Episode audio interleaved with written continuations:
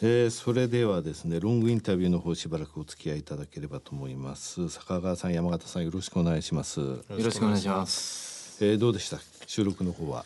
坂川さん。いや初めてのこういう収録なんでちょっと緊張してしまいました。ました？はい。じゃあロングの方でもう緊張いあの一切なくですね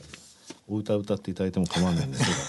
坂川さんお年はあの今お聞きしたら54歳ということですがご出身はどちら、はいえー、富山県です。富山県？はい、はい、富山県から、えー、学歴は東大法学部卒と書かれてますね。その後、えー、アメリカで MBA 取得されてると。これあの三菱地所さんから行かれたということなんですか？はい、なるほど。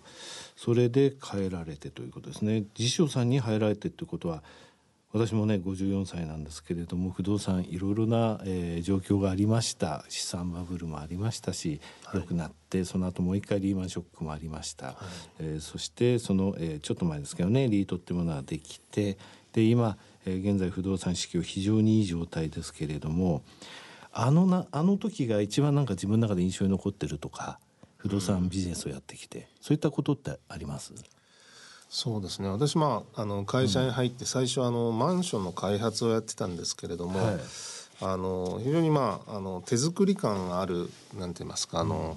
仕事でしてそれをこう人々にこう提供するっていうのは非常に面白い仕事だなと。あの、まあ、会社生活の最初の頃そういうマンションの企画開発みたいなことができたのは非常に楽しかったなというふうに覚えています。三菱地所さんのマンションってものすごいステータスもですねお値段も結構高いというイメージがあったんですけれども、はい、中綺麗ですよね私見に行ったことはあるんですけれども。はい、そうですね。少しやはり、うん、あのグレードの高いものを中心に、ね、あの企画してると思います、うん、出来上がっていくそして部屋が最後できてあの内覧とかですね実際の販売開始されててその手応えとか見てるとやっぱりすごいあのああっていう一つの達成感ってありました。そうですね。やはりあの土地を取得するところから、うん、あのまあ、近隣の方々の同意を取り付けて、ねうん、まあ、開発するっていうところから始めて、まあ、最後自分でお客様に接客をしてということまでを一気通貫でやってましたので、はい、あのやっぱり非常に達成感というのがありましたですね。はいさて山形さんにもちょっとお聞きしたいんですが、はい、山形さんは45歳ということですが、えー、大学を出られてから三菱地所さんに入られたわけではないんですね。そうですね。はい。あのやはり不動産会社さんは不動産会社さんそうですね。ずっと不動産会社で。でその後先ほど、えー、ショートの方でお聞きしましたが運用という形に入っていかれたということなんですね。どうでした？その不動産業のに携わっていていわゆる不動産のその運用、えー、投資顧問会社の方に行かれたそのきっかけとかなぜ実際のそのデベの世界からですね運用の方に来られた？そういったなんか決心みたいなそうですね。あの前の会社もその不動産ファンド運用だったんですけれどもあの前の会社がちょっと違いますのは、うん、今私のいる三菱地所投資顧問というのは、うん、アセットマネージャーという役割ですけれども、そこから委託して、はい、まあ、現場のビルの実際の管理とかですね、ビルマネージメントや、あのやってるのはあのプロパティマネージャーさんというところがいまして、まあ、そのプロパティマネージメントをやってる会社におりました。なるほど。プロパティマネジメント、ね、そうですね、うん、ただやはりあのプロパティマネジメントを極めようとするとですね、うん、やはり委託先のあのまあアセットマネージャーさんのやっぱり思考といいますかあの考えっていうのをしっかり分かってないと、うん、あ自分しっかり仕事できないなと思って、これは思い切ってあの国内最大規模のあのアセットマネージャーに行ってみようと。今までそのプロパティマネジメントの部分はリートで外部成長内部成長という言葉があります。その内部成長の部分非常に支えている会社ですと、えー、ただしその,、えー、その移行っていうものはやはりアセットマネージャーの方から来ると。でそのアセットマネージャーで大きな仕事をしたいということで移られたということですか、うん、その通りですね。なるほど、はい、さて、えー、ご両名の、えー、趣味を見させていただきましたが坂川さん野球？昔やっておりました。昔、はい、えー、やられてたということですね。中学と大学。そうですね。まあ大学であの軟式ですけれどもやってました、はい、あそうですか、はい、私も高校だけ抜けて中学と大学なんですけれどもね野球が。山形さんはテニス今でもテニスをやられてるということですけれどもね IPO 準備の時もどんなに忙しくてもテニスをしていたと。そうですね。あの、うん、もう上場直前ですと毎日だんだん忙しくなってきて、はい。うん、土日は多分皆さんチームメンバー倒れてたかもしれませんけど、はい、まあ、そんな中でも必ずこれだけは行こうということで、毎週日曜の朝4時起きで、はい、はい、テニスだけはしっかりやってました。起きで、はい、平日は何時起きなんですか？平日はちょっとなかなかあの遅い方でして。そうですか。会社にはギリギリで来るタイプです。来るんですが、えー、うちは、えー、テニスのためにと。そうでテニスと言いますと坂川さんの息子さん？あのショートのところでお話出ましたが、えー、千葉ニュータウンにお住みになってアルバイトされてると。いやあの下の方の息子があのまだ高校2年生なんですけれども、はい、まあ、結構あの全国大会に出てあの入賞したりするようなレベルでやっております。すごいですね。全国大会で、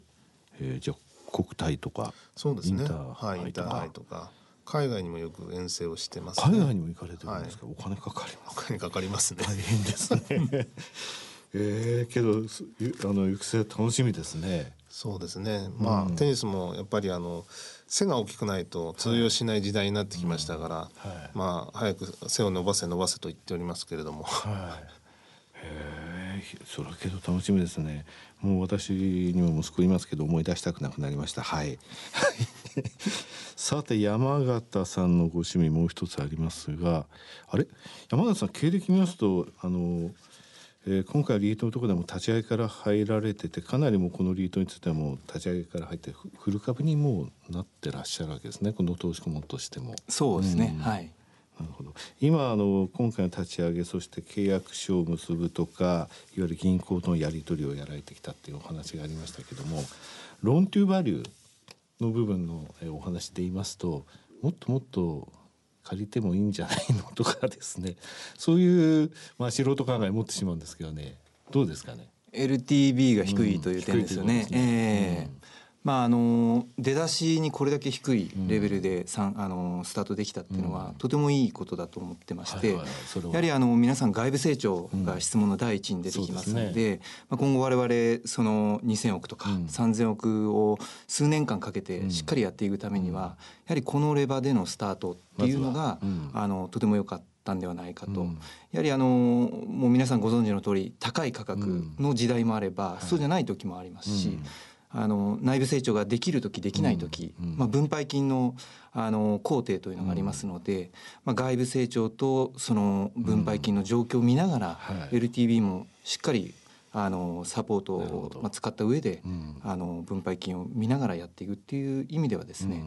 えー、非常にいい材料だというふうに考えスタート時点にいきなり48とかに行くわけではなくこれぐらい低いところでいい物件があった時に何らか今そのローンのところ膨らますことなくちゃんと、えー、変えるそういう準準備ができるというそういうことですかね。ね。はい、今不動産のところで言ってその高い時安い時ってありましたけれども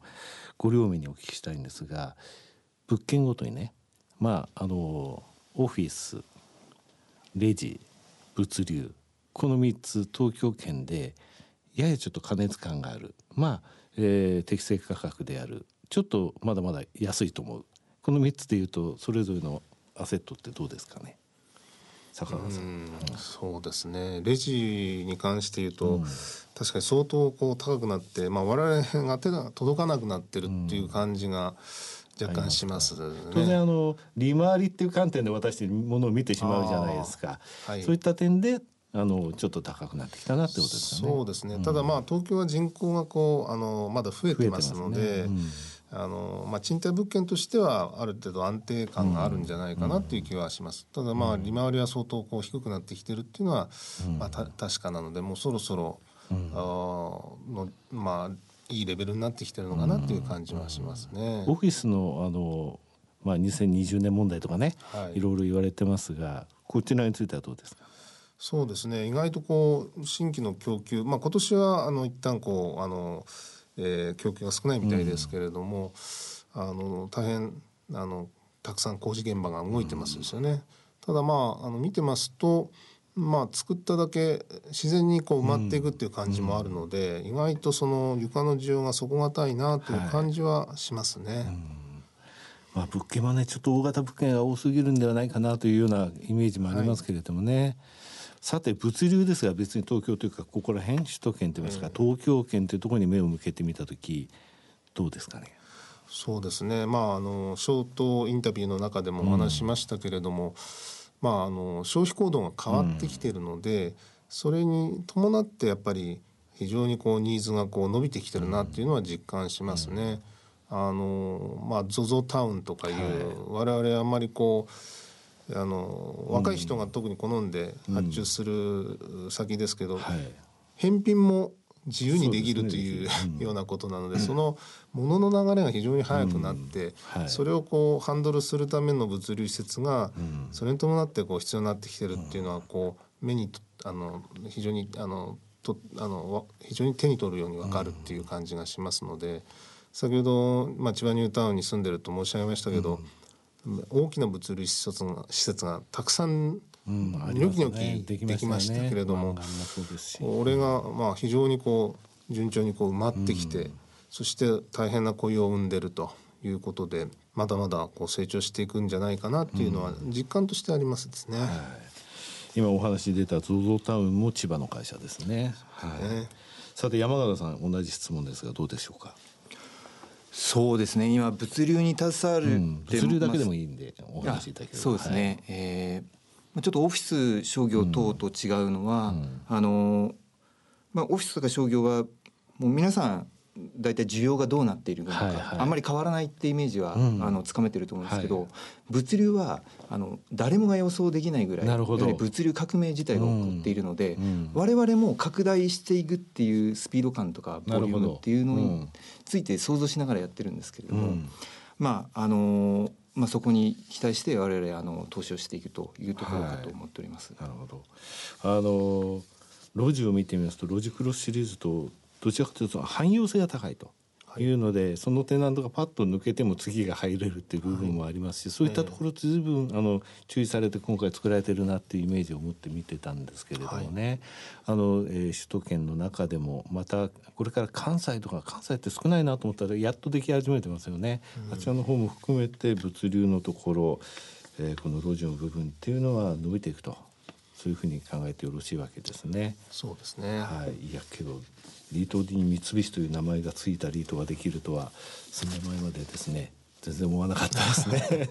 結構ご苦労されたんじゃないですか？つけるのに。そうですね、うん、まあ私自身が苦労したわけじゃないんですけれども、はい、まあ、あの担当のみんながあの、いろんなところと、まあ、交渉して、はい、まあ、その三菱三菱グループの、はい、まあ、委員会みたいなところの承認を取る必要がございますので、うん、まあ、そういう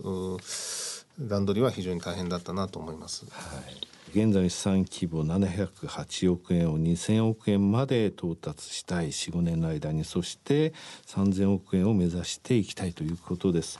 えー、ぜひですねまた番組の方にお越しいただいて今の物流の状況それから、えー、ロジスティクスの状況、えー、物流施設、えー、を取り巻く環境、えー、そういったところをお話しいただければと思います、えー、坂川さん山形さん本日はどうもありがとうございました。ありがとうございました。